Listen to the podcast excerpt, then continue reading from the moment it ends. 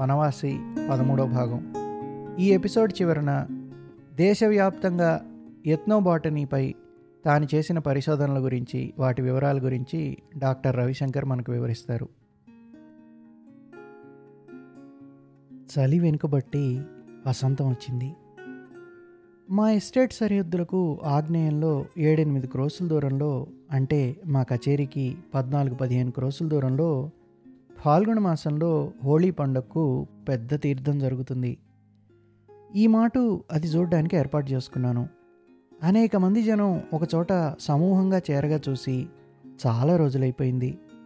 ఈ దేశంలో తిరునాళ్ళు ఎలా ఉంటాయో చూడాలని కుతూహలం ఒకటి ఉంది కానీ కచేరీలో అందరూ పదే పదే చెప్తూ వచ్చారు వెళ్ళొద్దని. దారి కష్టం. దారి పొడుగున అడవులు కొండలు. పైగా పెద్ద పుల్లులు అడవి దున్నల భయం ఉంది. అక్కడక్కడ అడవి పల్లెలు ఉన్నాయనే మాటే కానీ దూరం దూరంగా ఉన్నాయి. ఆపదొస్తే వాళ్ళ వల్ల వీసమంత ప్రయోజనం కూడా ఉండదని చెప్తూనే ఉన్నారు. జీవితంలో ఇంత సాహసం చేసే అవకాశం ఎన్నడూ దొరకలేదు. ఈ ప్రాంతంలో ఉన్నన్నాళ్ళే కదా ఈ అవకాశం. తర్వాత బెంగాలు కలకత్తా తిరిగి వెళ్ళినప్పుడు మళ్ళీ ఈ అడవి ఈ పెద్ద పుల్లు అడవి దున్నలు ఎక్కడ కనబడతాయి? భవిష్యత్తులో నేను కథలు చెప్పగా కుతూహలంతో వినబోయే నా కొడుకులు మనవాళ్ళ ముఖాలు ఆ ముఖాల్లో సహజమైన ఉత్సుకత ఇవి దలుచుకుని మునేశ్వర్ మహతో పట్వారి నవీన్ బాబు గుమాస్తాలు పెట్టిన ఆటంకాలు ఎగరగొట్టేసి తీర్థం రోజున బాగా పొద్దుటే గుర్రం పొంచి బయలుదేరాను. మా ఎస్టేట్ సరిహద్దులు దాటడానికి రెండు గంటల సేపు పట్టింది. ఎందుకంటే మా ఎస్టేటు ఆగ్నేయంలోనే ఎక్కువ భాగం ఉంది. అక్కడ బాట అనేది లేదనే చెప్పాలి. మరో వాహనం ఏది ఆ దారిలో వెళ్ళదు. ఎక్కడ పడితే అక్కడ చిన్నవి పెద్దవి రాళ్ళు ఎత్తైన రెల్లిదుబ్బులు అడవి తోపులు దారంతా ఎగుడు దిగుళ్ళే మధ్య మధ్య ఎత్తైన ఇసుక తిప్పలు గులకరాళ్ళ గుట్టలు చిన్న చిన్న కొండలు కొండలపైన ముళ్ళ చెట్ల అడవులు.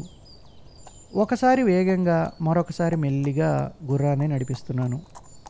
గుర్రానికి కథం దొక్కి అడుగు వేయడానికి వీలు లేకపోతోంది. పాడుబాట. అంతటా రాళ్ళున్నందువల్ల అశ్వచాలనం స్థిరంగా ఉండడం లేదు. ఒక్కొక్కప్పుడు గ్యాలప్ మీద ఒక్కొక్కప్పుడు ఉయ్యాలోగినట్లు. మరొకప్పుడు అడుగులో అడుగు వేసుకుంటూ ప్రయాణం సాగుతోంది. కచేరీ నుంచి బయలుదేరే వరకు ఉల్లాసంగానే ఉంది. నౌకరీ కోసం ఇక్కడికి వచ్చిన రోజు మొదలు ఈ ప్రాంతంలో ఖాళీ మైదానాలు అడవి మాత్రమే కళ్ళబడుతూ ఉండడం వల్ల అవి దేశాన్ని విస్మరింపజేస్తున్నాయి. సభ్య సమాజంలో ఉండే వందలాది ఆధునిక సౌఖ్యోపకరణాలను అభ్యాసాలను మర్చిపోతున్నాను.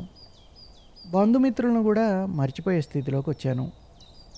గుర్రం వేగంగా బరుగు పెడితేనే మందం మందంగా నడిస్తేనే శైలసానువుల్లో ప్రథమ వసంత దినాల వికసిత రక్తపలాశ పుష్పాలు నేత్రోత్సవంగా ఉండగా కొండల దిగువను పైన మైదానాల్లోనూ సర్వత్రా వృక్షశాఖలు తెల్లని పుష్పగుచ్చాల భారంతో మందంగా ఊగులాడుతూ ఉంటే ఆకుల్లేని గోల్గోలి చెట్ల పాల తెలుపు శాఖలపైన పసుపచ్చని పెద్ద పెద్ద పువ్వులు మధ్యాహ్నపు టెండతో ఆహ్లాదకరమైన పరిమళాన్ని వ్యాపింపజేసి ఎండతాపాన్ని అపనయింపజేస్తున్నప్పుడు ఎంత దూరం వచ్చామని లెక్క చేసేదెవరు? అయితే ఒక గంట లెక్క కనిపెడుతూనే ఉండాలి. లేకపోతే దిక్కు తెలియకుండా దారి తప్పడం తథ్యం. అది మా ఎస్టేట్ సరిహద్దు దాటకముందే తెలిసి వచ్చింది ఒకసారి తెలివి తెచ్చుకొని చూసేసరికి ఎదురుగా దూరాన ఒక మహారణ్యపు ధూమ్రవర్ణ శీర్షరేఖ ఆకాశం అంచుల వద్ద ఈ చివరి నుంచి ఆ చివరి వరకు వ్యాపించున్నట్టు కనబడింది. ఇంత మహారణ్యం ఇక్కడికెలా వచ్చి పడింది? ఇటువంటిది ఒకటి ఉన్నట్టు కచేరీలో ఎవరూ చెప్పనే లేదే. మహిషండి తీర్థానికి దగ్గరలో ఇంత మహారణ్యం ఉందా? ఇంకొకసారి పరికించి చూసేసరికి బోధపడింది. దారి తప్పిపోయానని. ఎదురుగా కనబడుతున్నది మోహన్పుర రిజర్వ్ ఫారెస్ట్ కాక తప్పదు. అది మా ఎస్టేట్ అడవికి తిన్నగా ఈశాన్యంలో ఉంది. ఈ పక్కలెక్కడ నలిగిన దారి ఏది లేదు. జనం ఇటువైపుకి అట్టే రారు ఏటు చూసినా అడవి ఒకే మాదిరిగా కనబడుతుంది. ఒకే మాదిరి మైదానాలు పసుపచ్చని గోల్గోలి పువ్వులు తెల్లని పువ్వుల చెట్లున్న ఒకే మాదిరి అడవి. దీనికి తోడు కరుకుటెండల తాపం. తెలియని వాళ్ళకి దిక్కు తెలియకుండా పోవడానికి క్షణం పట్టదు. మా ఎస్టేట్ సరిహద్దులు గుర్తు తెలియడం కోసం తుమ్మబాదులో మహావీర ధ్వజం వంటిదో పాతమని పహారాదార్ ముకుందుడికి ఇదివరలో చెప్పాను. నేను మాత్రం ఇటువైపుకి ఎప్పుడూ రాలేదు. ఇప్పుడు చూస్తే నా ఆదేశాన్ని అతను పాటించలేదని బోధపడింది. ఈ అడవంతా దాటి కలకత్తా మేనేజర్ బాబు సరిహద్దు దాకా వస్తాడా ఏమిటి? ఆ మాత్రం దానికి తిప్పలెందుకు? ఎలా ఉన్నది అలానే ఉండని అని అతను అనుకుని ఉండాలి మా సరిహద్దుకు అవతల కొంత దూరంలో ఒకచోట పొగలేవడం కనబడింది. అక్కడికి వెళ్ళి చూసేసరికి కొందరెవరో కర్రగాల్చి బొగ్గు చేస్తున్నారు. ఈ బొగ్గుని వాళ్ళు గ్రామాల్లో తిరిగి శీతాకాలంలో అమ్ముకుంటారు. ఈ దేశంలో చలికాలంలో బీదవాళ్ళు చిన్న పెడతల్లో బొగ్గు వేసి అంటించి దగ్గర పెట్టుకొని చలిబాధ నివారించుకుంటారు. కర్ర బొగ్గు నాలుగు షేర్లు కానీకి అమ్ముడవుతుంది. ఆ ధరకు కూడా బొగ్గు కొనుక్కోవడానికి చాలామందికి డబ్బులు ఉండవు ఇంత కష్టపడి కర్రగాల్చి బొగ్గు చేసి నాలుగు షేర్లు కానీకి అమ్మితే చివరికి వాళ్ళ మజూరీ అయినా ఎలా గిట్టుతుందో తెలియదు ఈ దేశంలో రాగి కానీ అంటే బెంగాల్లో మాదిరిగా కారు చౌక్ కాదు. ఆ సంగతి ఇక్కడికి వచ్చాకనే నాకు బోధపడింది. నేను వెళ్ళి చూసేసరికి బంతి ఉసిరి చెట్ల అడవిలో ఎండిన రెల్లుగడ్డి కప్పుగుడిచి దగ్గర ఒక పెద్ద కుండలో వండిన జొన్న అన్నం అందరూ చుట్టూ కూర్చుని పచ్చి మద్ది ఆకుల్లోకి వడ్డించుకొని తింటున్నారు. ఉప్పు తప్ప మరో వ్యంజనం లేదు. దగ్గరలో పెద్ద పెద్ద గోతుల్లో కొమ్మలు రెమ్మలు కాలుతున్నాయి. పొడుగాటి పచ్చి మద్దికర్రతో నిప్పులో కొమ్మల్ని తిరగేస్తున్నాడు.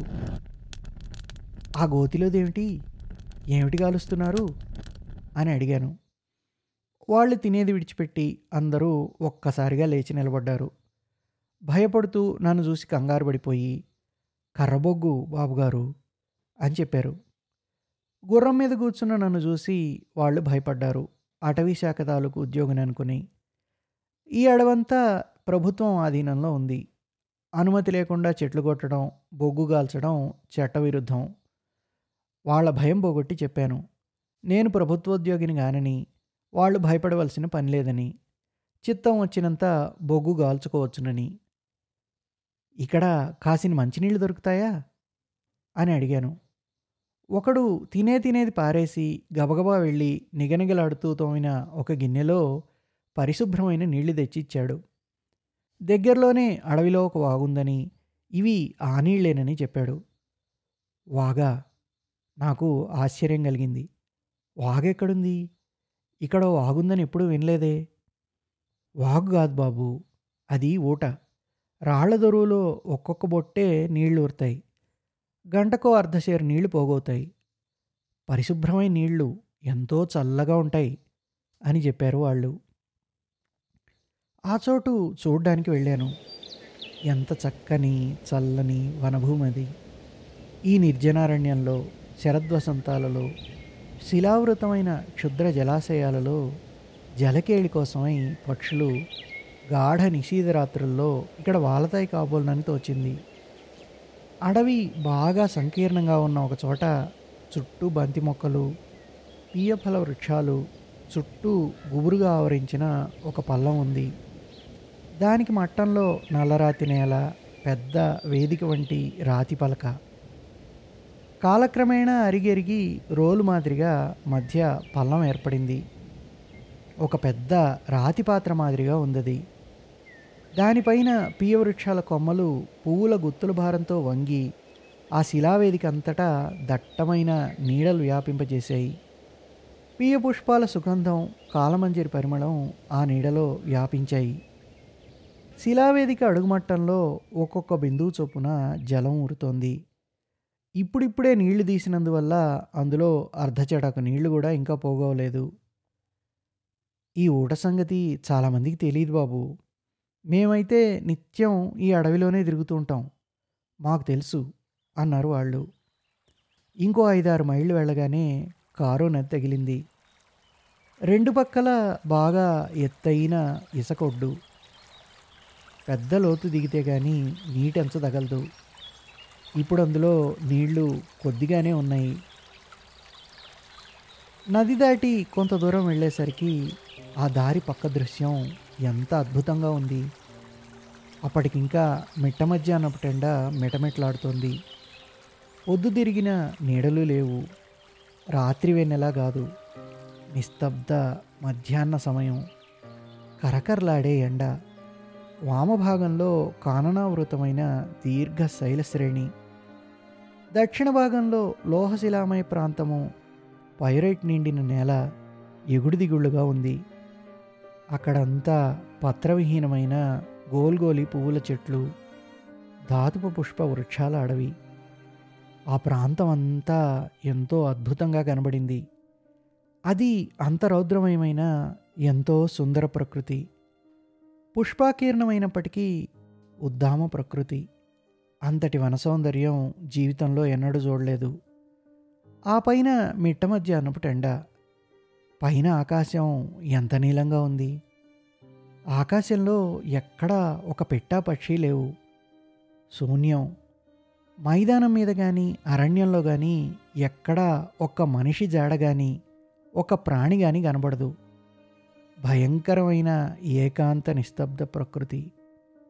నలుదిక్కులా చూసి ఈ నిర్జన ప్రకృతి రూప విభవంలో లీనమైపోయాను. భారతదేశంలో ఇటువంటి స్థలం ఉందని తెలియనే లేదే. ఇది ఎక్కడో సినిమాల్లో చూసిన దక్షిణ అమెరికాలోని యారిజోనా ఎడారి భూముల మాదిరిగాను. హట్సన్ తన గ్రంథాల్లో వర్ణించిన గిలా నది అపరవాహిని సమీప ప్రాంతాల మాదిరిగాను కనబడింది. ఈ all India coordinated research project on ethnobiology అనేది గవర్నమెంట్ ఆఫ్ ఇండియా నైన్టీన్ ఎయిటీస్లో స్టార్ట్ చేసి botanical survey of India zoological survey of India central drug research institute Lucknow and regional research laboratories of CSIR. So ఇవన్నీ కాంబినేషన్తో ఒక్కొక్క all over India మనకి botanical survey of India southern సర్కిల్లో ఆంధ్రప్రదేశ్ తమిళనాడు మనం చేసాం కేరళ కూడా. సో ఏ ఏ ట్రైబల్ ఏరియాస్లో వాళ్ళకి ట్రెడిషనల్ నాలెడ్జ్ ఉందో వాళ్ళ దగ్గరికి రీసెర్చ్ స్కాలర్స్ వెళ్ళి we have been living there and then talking to them and once they వాళ్ళకి కాన్ఫిడెన్స్ వచ్చిన తర్వాత they started divulging their knowledge. Generally they don't do. Ethnobiology ప్రాజెక్ట్లో మేము wild edible plants wild medicinal plants agri wild and domesticated traditional crop varieties and wild relatives of crop varieties ethno veterinary medicine material culture ఇవి ఏంటంటే wild ఎథనోబాట్ని అంటే ఏమేమి wild plants తుమికి పండ్లు ఈత పండ్లు ఇవన్నీ వాళ్ళు కలెక్ట్ చేసి uh, తినేవాళ్ళు అనమాట కరీంనగర్లో ముకనూరులో ఉండేటప్పుడు నా బ్రేక్ఫాస్ట్ మెయిన్లీ తుమికి పళ్ళు ఆ తర్వాత చిన్న వేరే పళ్ళే అనమాట వాళ్ళు ఉప్మా ఏదైనా చేసి ఇచ్చేవాళ్ళు ఐటీడీఏ వాళ్ళు. ITDA was very helpful during my thesis అనమాట and the project government of India project. So ఆ విధంగా వైల్డ్ స్పీషీస్ మేము డాక్యుమెంట్ చేసేవాళ్ళం. అది documentation of wild edible species. ఎందుకంటే హార్డ్లీ మనం తినే స్పీషీస్ ఏమిటంటే గోధుమలు వరి ఇవే.